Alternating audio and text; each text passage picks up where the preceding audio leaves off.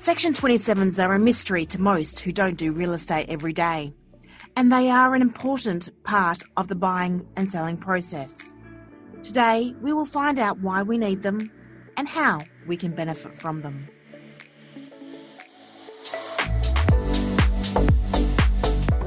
You're listening to Real Estate Right. Top experts talk about how to buy, sell, rent, and invest right. Your host is Sue Langda.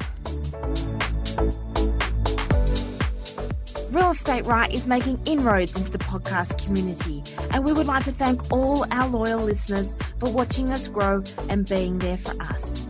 If you would like to support us more, go to the Podbean Patreon site or simply rate and review us on your favourite podcast platform. A big thank you to everyone.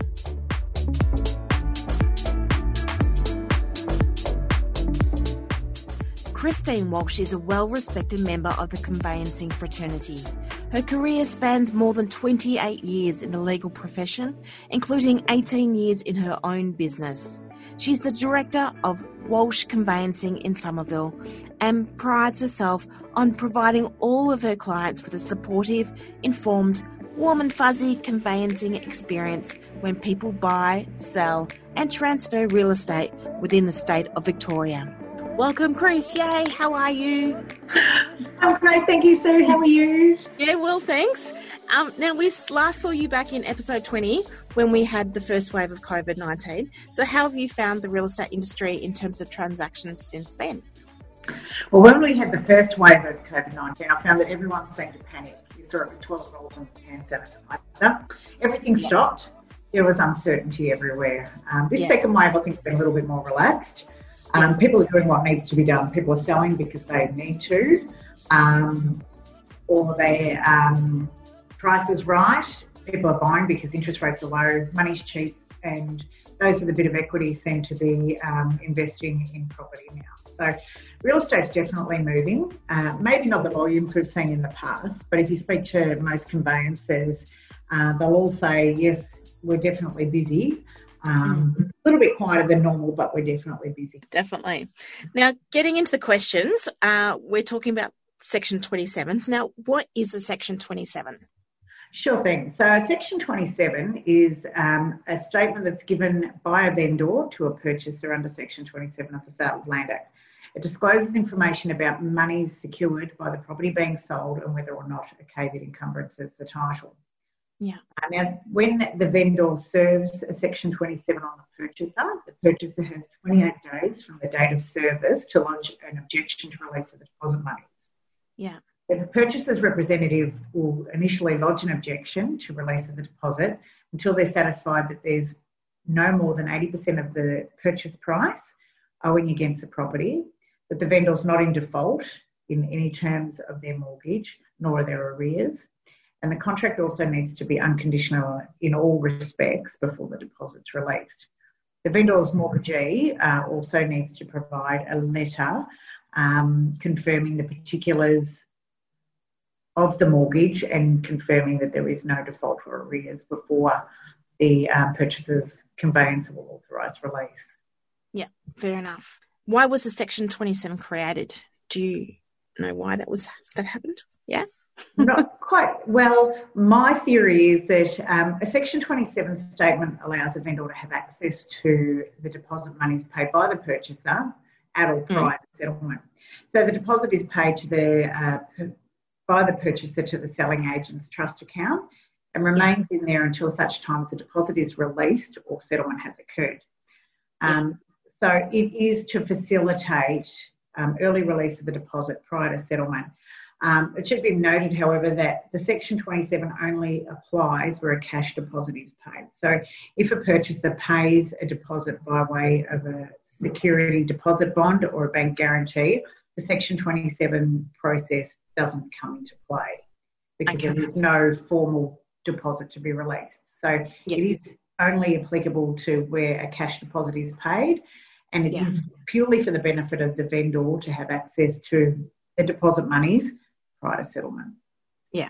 So essentially, a vendor um, can access that money within, you know, it will be 28 days of the sale.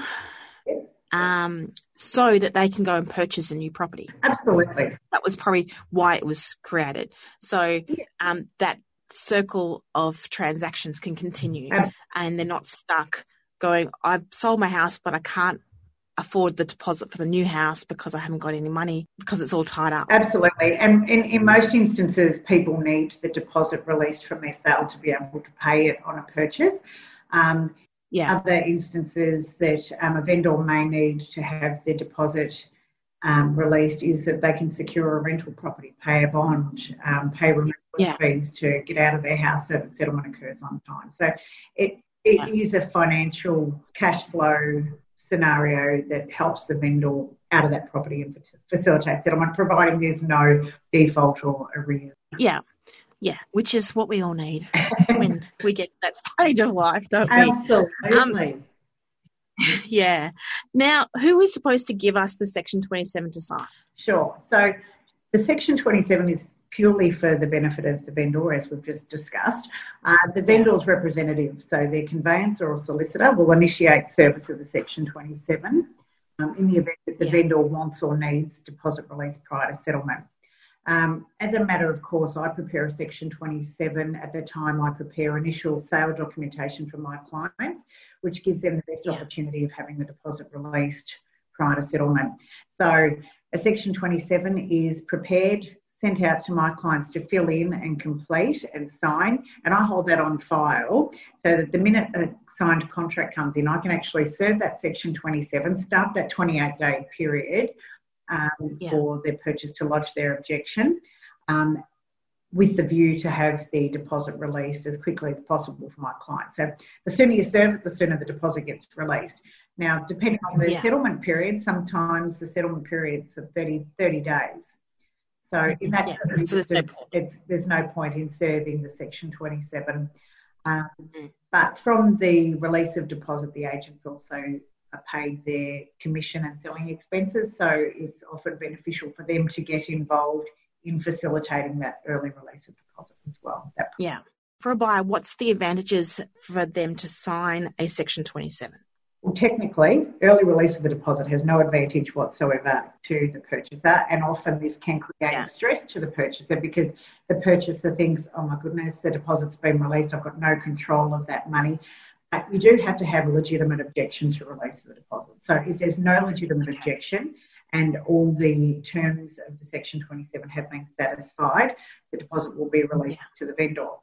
The um, only real advantage that I would suggest there is to the purchaser facilitating early release of the deposit is that if the purchaser wants to negotiate, for example, early access or requires some flexibility or assistance from the vendor moving forward, that um, Yeah. early release of the deposit can be seen as a sweetener um, to help the vendor and the purchaser come to agreements that may need to be reached prior to settlement. So access, you know, if if the purchaser wants access to the garage three or four days out from settlement to be able to pop some boxes in, um, Yeah. you know, the fact that they've actually facilitated deposit release might actually work much better for the vendor and them turning around and saying, yeah, sure, you can have the garage. But also the the the buyer might be interested in like renovating the property before they actually move in. So they may want to get some some builders or some architects in just to have a look at the place to work out a few things before they settle. Um, Absolutely. all those sort of things. Absolutely. So some, sometimes you do need a sweetener. Absolutely, and money talks, and it's really Yeah. uh, it really is a tool for um, negotiation. Um, Yeah. but there needs to be legitimate objections, um, le- legitimate grounds of objections by a purchaser to object. Um, but in most Yeah. cases, we find that um, people are happy to work together to make sure that the transaction runs smoothly. So what would those legitimate objections be? legitimate objection to release of the deposit would be, for example, um, where the vendor owes more than 80% of the sale price of the property, Mhm. where they're in arrears, or if the uh, mortgage provides for further advances, so they can actually um, draw up to a certain amount on their loan, which exceeds potentially the sale price of the property. Yeah. Um, if there's numerous caveats or mortgages, or if their um, vendors are possibly going through a separation process and there's family court orders and there's complexities um, surrounding it, or um, there's generally issues with the property, they can be some legitimate objections. Yeah.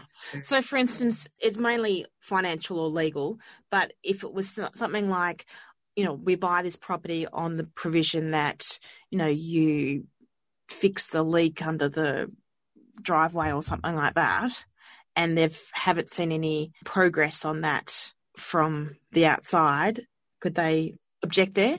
No, no, um, because it's got to be a legitimate objection within the legislation okay. of the Sale of Land Act in that section 27, and that is that they can't own more than 80% of the um, sale yeah. price, that the contract is unconditional in all respects, yeah.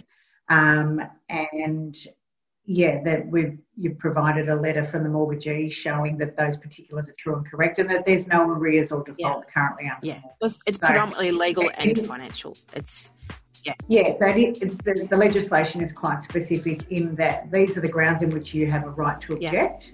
Yeah. Uh, anything outside of that is not considered a legitimate objection. Yeah. yeah, but as a buyer, you know, you would be worried that, you know, like, even though you've released that money, that it's like, oh, you know, will they actually go through with the actual settlement? You know, knowing that they've already got the money. Absolutely. Look, I, I have that on a regular basis, and it's kind of like, oh, you know, if, if it's released, I don't have that anymore. You know, I'm like, yeah, but you're buying a house. You know, yeah. it, it is part of the process, and yeah. they're going to end up with that money anyway. And when the contract's unconditional, we're full steam ahead to settlement. So yeah. it's all about working together for what everybody needs to have happen. Yeah, yeah, and that's and that's what you're going to look at as. So yeah, so yeah, so we'll have a short break and come back with more from Chris Walsh from Walsh Conveyancing to find out the advantages for the Section 27 for the vendor.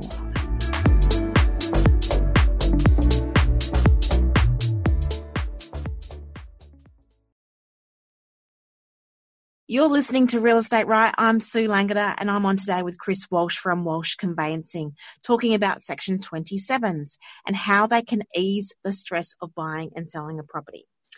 So, Chris, for a vendor or a seller, they're the same term but different words. Um, what are the advantages for the vendors to sign a Section 27?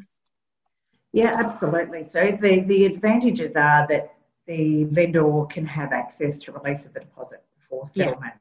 Yeah. Um, as we've touched on previously, there are um, things that the vendor needs to prove um, in order for that process to be mm-hmm. um, activated. Um, for the vendor to have access to the deposit, it enables them to secure another property, to be mm-hmm. able to pay the deposit on the purchase of another property, to secure a rental property and pay a bond, to pay removalist costs, and potentially, where clients are actually in the position that they're forced to sell, it helps them relieve some financial strain.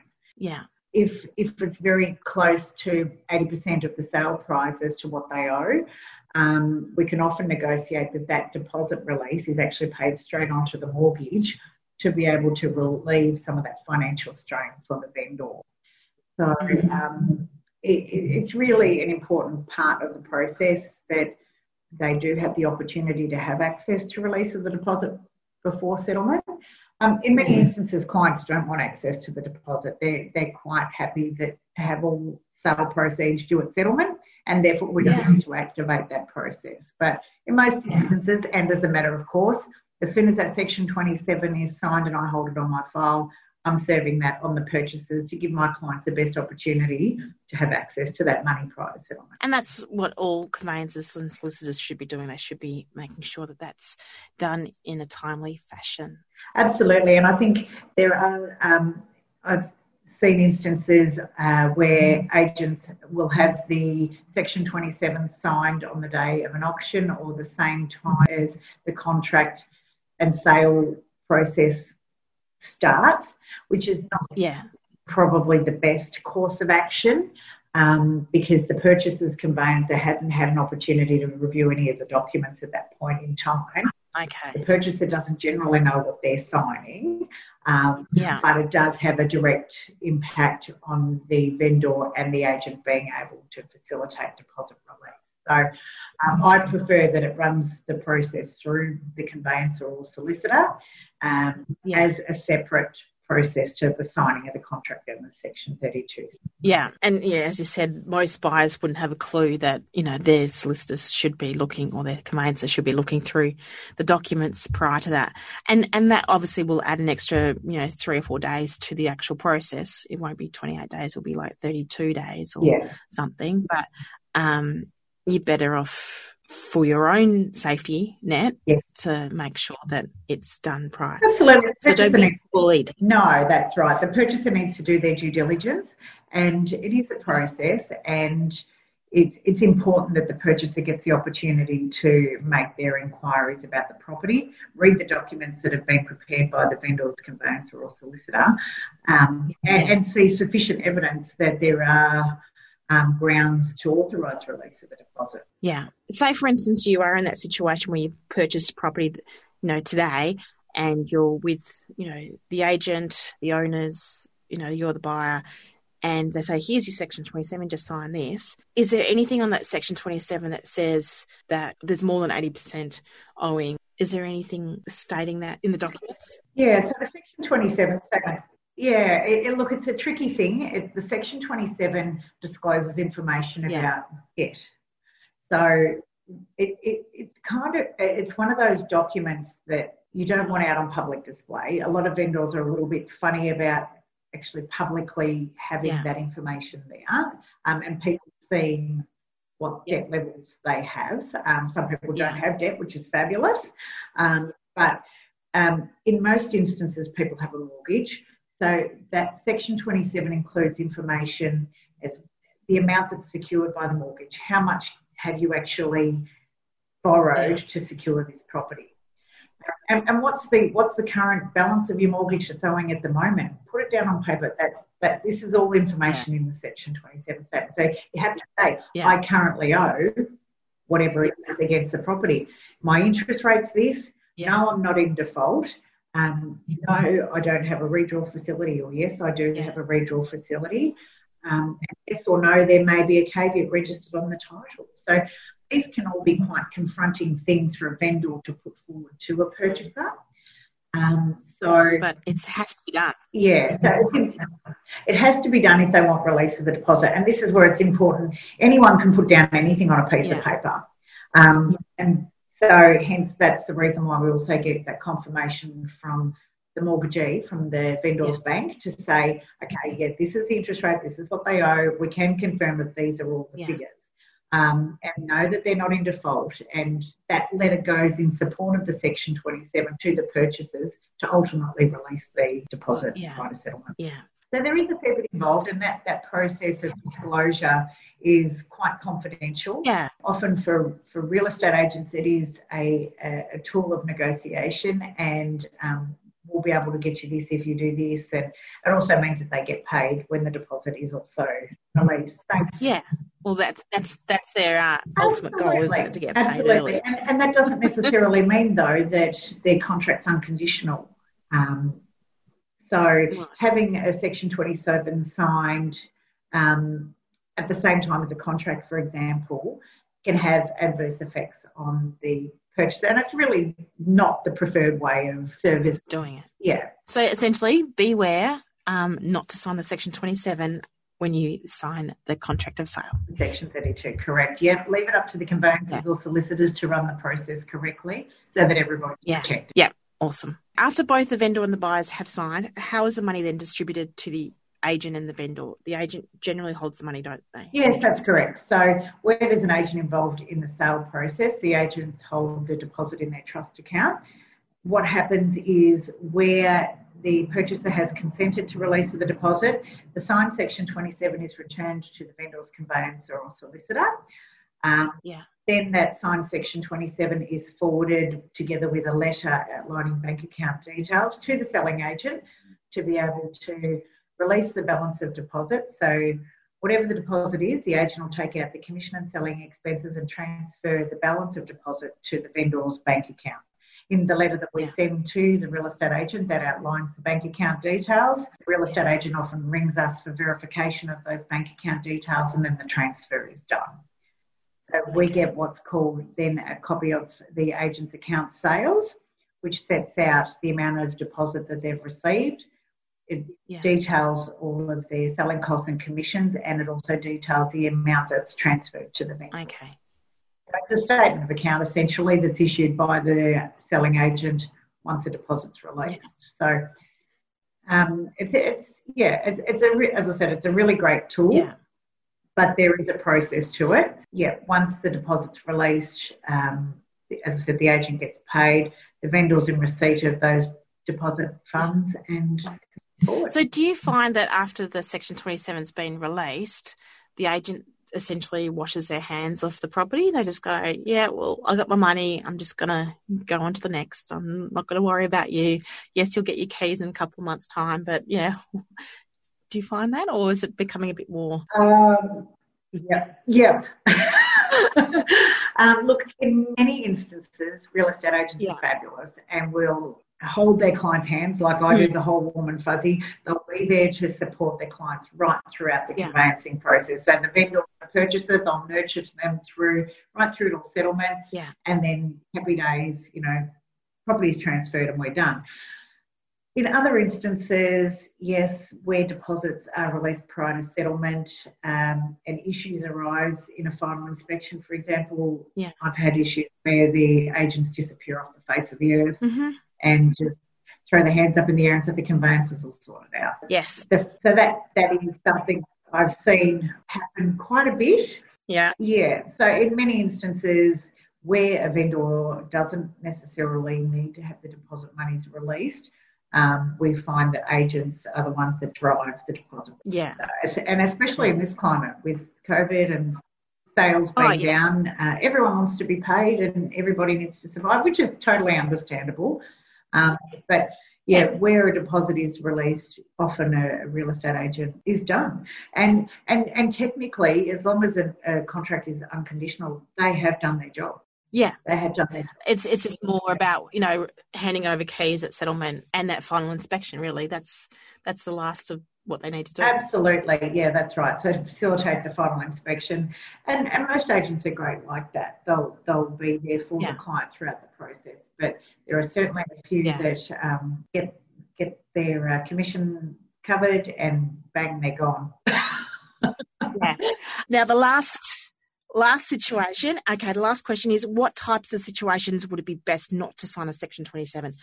Absolutely. Yeah, obviously we've we've touched on you know the legal side of things, but um, a vendor, as you said, may not want to sign one, but also a purchaser may not want to sign one. Yeah.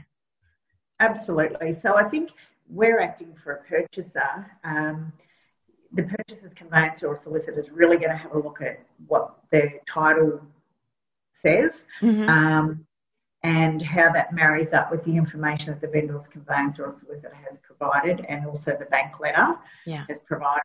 Um, if the mortgagee has clearly identified that there's arrears and or default, uh, there may be a foreclosure Yeah. um, underway, things like that. Um, that documentation will be provided. Yeah. Um, so that is certainly an instance in which you would not sign the Section 27, and that is a legitimate objection to release of the deposit. Yeah. Um, you'd be looking at the caveats and the mortgages registered on title, um, the funds owing.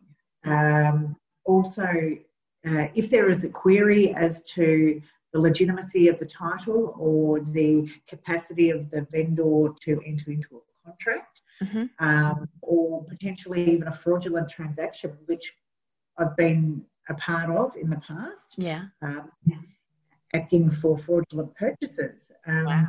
You know, but there are also fraudulent vendors as well. There are people that try and sell properties from underneath family members, Hmm. partners, etc. Um, so if, you- if you smell a rat, don't sign and make more inquiries. Yeah. Yeah. Um, you know, if there's a matrimonial separation and it's really nasty, you certainly get a bit of a general feel for things, you know, from the real estate agent when you're first inspecting the property. So um, if there's ever any doubt or um, hesitation or of any issues or complexities, Yeah. then that's certainly a reason to sort of slow down the process Yeah. and make some more inquiries before you consent to release. Yeah. And that, and that's another thing too. You can like it, it is 28 days, but you can slow down that process. So you may take, you know, a couple of weeks, three, four weeks to sign it, and then it's still going to take 28 days after that to release those deposits, isn't it? Well, it's actually 28 days from the date that the vendor serves the notice on you that you Oh, have to okay. release the deposit. So within that 28 day period, you've got to identify your grounds of objection. Yeah. Um, and if on the 29th day you don't have a legitimate ground of objection and the bank letter's been provided and the matter's unconditional and all the other boxes are ticked, then the deposit can be released anyway. So Okay. you've got that 28 day period to identify if there's any major issues Mm. with respect to the deposit being released. Yeah.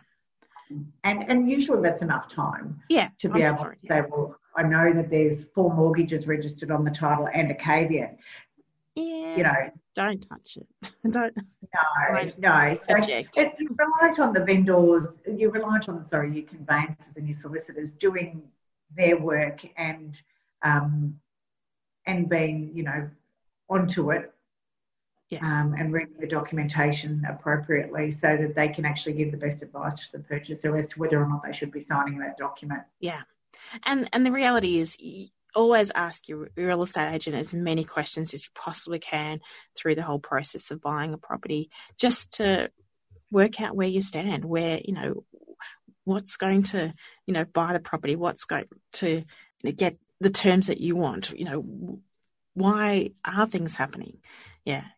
And Yeah. you can why why why are they selling you know what what's going to help facilitate the deal get across the line um, at the end of the day the vendor and the purchaser they've engaged their conveyancer or solicitor to guide them through the process and handle the legal aspect of the property transfer Yeah. so it's really important that clients feel comfortable enough that no question's a silly question. I encourage all of my clients to just shoot me an email. If you've got a question you think about at 10 o'clock at night, shoot me an email. There's a chance I'll be online at that time, but otherwise I may be catching Z's and I'll get back to you in the or morning. you might be reading that But- 627 page document or contract. True, true. And, I, and I'll get back to you when I finish that. So it's certainly one of those things that I encourage all my clients ask questions. Don't feel silly about asking questions. I do this every day of the week. I've been over my 20 odd years of experience. I've seen a lot of situations. And I know how to handle a lot of situations. You do this once or twice in your lifetime. You know, don't feel silly about asking a question. Nothing silly. That um, contract that I read last night, the young lady that I read it for has sent me through an email this morning saying, I have absolutely no idea what any of that means. Could you give me a call? And I said, Of course I Yeah. will. I'll give her a call this afternoon and we'll discuss that 627 page. Yeah. So it's really important that people feel supported throughout the process, and the deposit release is part of the process that people need to understand. Mm. It's empowering if people understand what they're signing, what they're consenting to, and they understand why things are happening. And I encourage that. clients. Sounds good. So, thanks so much, Chris, for your amazing expertise in all things in property conveyancing. If you would like to contact Chris to help you with your conveyancing needs, you can call her on 0359 5111 or via email chris at walshconveyancing.com.au. Thanks again, Chris, and we hope to have you on again in 2021. Thank you for having me, Sue. It's a pleasure. Thanks so much. Thanks. Next week, we have Howie Tran from Find a Mover to talk to us about finding the best removalist for your job when moving house anywhere from the same suburb to across the globe. Moving is a logistical nightmare for some, and Howie will explain what you need to do to look for when you're choosing a removalist. Don't miss it. Real Estate Right is a real copyright production, hosted, written, and produced by me, Sue Langada. We would like to thank Podbean for hosting our podcast, Premium Beat for our theme music, and Zoom for our video link. Don't forget to subscribe, rate, and review Real Estate Right on your favourite podcast platform. And if you would like to ask one of our experts a question on this podcast, email your questions to sue at realestateright.com.au. Thanks again for listening to Real Estate Right.